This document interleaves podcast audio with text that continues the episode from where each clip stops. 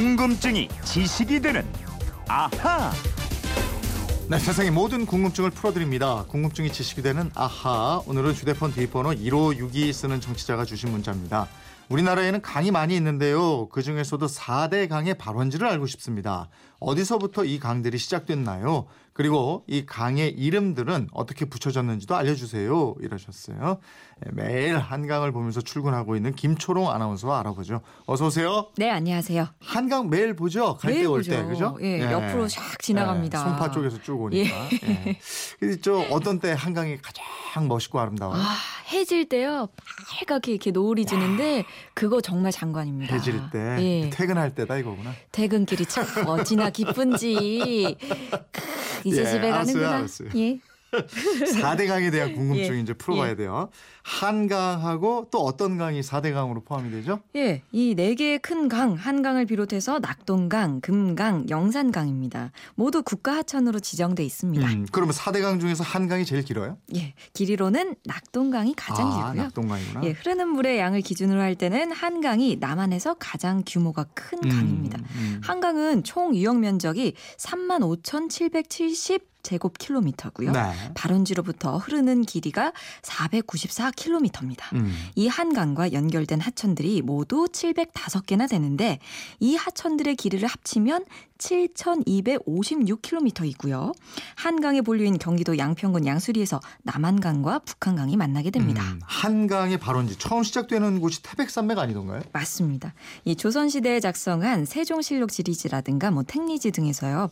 오대산 상원사 서쪽에 있는 우통수를 한강의 발원지로 기록하고 있습니다. 네. 이 우통수에서 제사를 올리면서 관리를 했고 궁중에서 탕양이나 차를 다릴 때는 지금의 한남동에서 배를 타고 한강 가운데에 나가서요 음. 물속 깊이 흐르는 강심, 강심수 즉 우통수를 길어다가 사용했다는 기록도 있습니다. 아, 근데 지금은 태백시 금대산 검룡소 한강의 발원지로 보고 있습니다. 어, 그러면 한강 발원지가 중간에 달라진 거예요? 예, 그런 셈이죠. 어. 이 1986년에 국립지리원이 조사해 봤 더니 이 금대산 검룡소가 오대산 우통수보다 32km쯤 더 먼 것으로 밝혀졌어요. 네. 그래서 공식적으로 검룡소가 한강의 발원지가 됐습니다. 음. 검룡소는 바닥이 훤히 보일 정도로 맑은 셈입니다.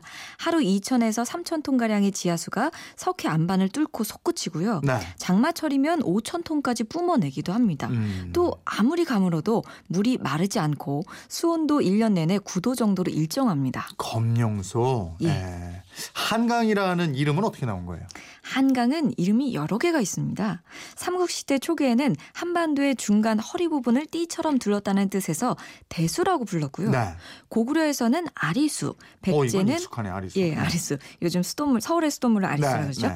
백제는 웅리하라고 했는데 이 백제가 중국 문화를 받아들이기 시작하면서 이름을 중국식으로 고쳐서 음. 한수라고 불렀습니다. 네. 그 뒤로 점차 옛 이름은 없어지고 한수 아니면은 한강이라고 불렀는데요. 한이 우리말로 크다, 넓다, 길다 이런 뜻이라서 음. 크고 넓은 강이란 뜻으로 한강이라고 불렀다는 주장도 있습니다. 네. 이번에는 가장 긴 강, 낙동강 발원지를 한번 알아볼까요? 예, 낙동강의 발원지 역시 한강처럼 강원도 태백입니다. 태백시 황지동에 있는 황지 연못이 발원지인데요. 이 연못에서는 맑고 깨끗한 지하수가 하루에 5천 톤이나 끊임없이 솟아오르고 있고요. 음. 여기서 시작된 물줄기가 저 멀리 남해 바다까지 이어지는 겁니다. 오, 낙동강 길이는 한강보다 얼마나 더 긴 거예요? 총 길이가 525km니까요. 한강보다 약 10km가 더 기네요. 네. 우리 한반도를 삼천리 금수강산이라고 표현하잖아요. 낙동강 길이는 1,300리입니다. 예. 한강만큼 유명한 강인데 낙동강이라는 이름은 그럼 어떻게 생겼어요? 낙동강은요. 낙동강이라는 한자 이름 가락의 동쪽이란 뜻인데요. 음. 이 가락은 경상북도 상주를 가리킨다고 합니다. 네. 옛날에는 낙동강이 내륙지방 교통의 동맥이었어요. 음. 배로 물건을 실어 나르는 데 이용됐고요. 또 6.25 전쟁 때는 유엔군의 최후 방어선이 되기도 했습니다. 네. 그리고 낙동강 하구에는 을숙도 일대에는 세계적으로 널리 알려진 철새 도래지기도 하죠. 맞아요, 맞아요. 한강, 낙동강, 그다음에 금강이죠? 그렇습니다. 우리나라 강 중에서 세 번째로 긴 강인데요. 발원지는 전라북도 장수 신무산 자락에 있는 뜬봉샘입니다. 음. 여기서 시작한 금강이 서해로 빠져나가는 금강 하두구까지 길이가 398km고요. 그런데 직선 길이로는 81km밖에 안 돼요. 네. 그만큼 굉장히 굽이굽이 여러 고장을 돌고 돌아서 흐르는 강입니다. 금강은 참 이름이 예뻐요. 이건 네. 어떻게 해서 붙은 이름이에요? 금강을 한자로 쓰면요. 비단 금자를 씁니다. 음. 비단 같은 강이란 뜻인데 금강이 과거 백제의 중심이었기 때문에 이름도 굉장히 많습니다. 웅진, 적등진, 백마강, 심천 여러 가지 이름이 있죠.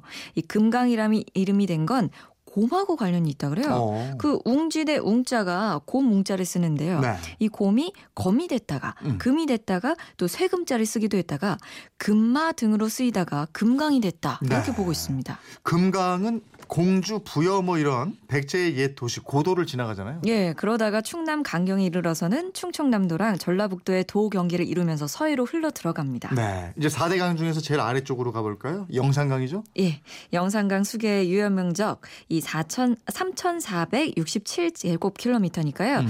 유역 면적으로 보면 한강의 10분의 1 정도 것 같아요. 발원지는 대나무로 유명한 고장이죠. 전라남도 담양군에 있는 병풍산 북쪽 계곡이고요. 네. 여기서부터 하구까지의 강 길이가 138km입니다. 음, 영산강은 뭐 그야말로 남도의 젖줄인데 이름은 왜 영산강이 된 거죠? 영산강의 원래 이름이 방금 말씀드린 금강하고 같았어요.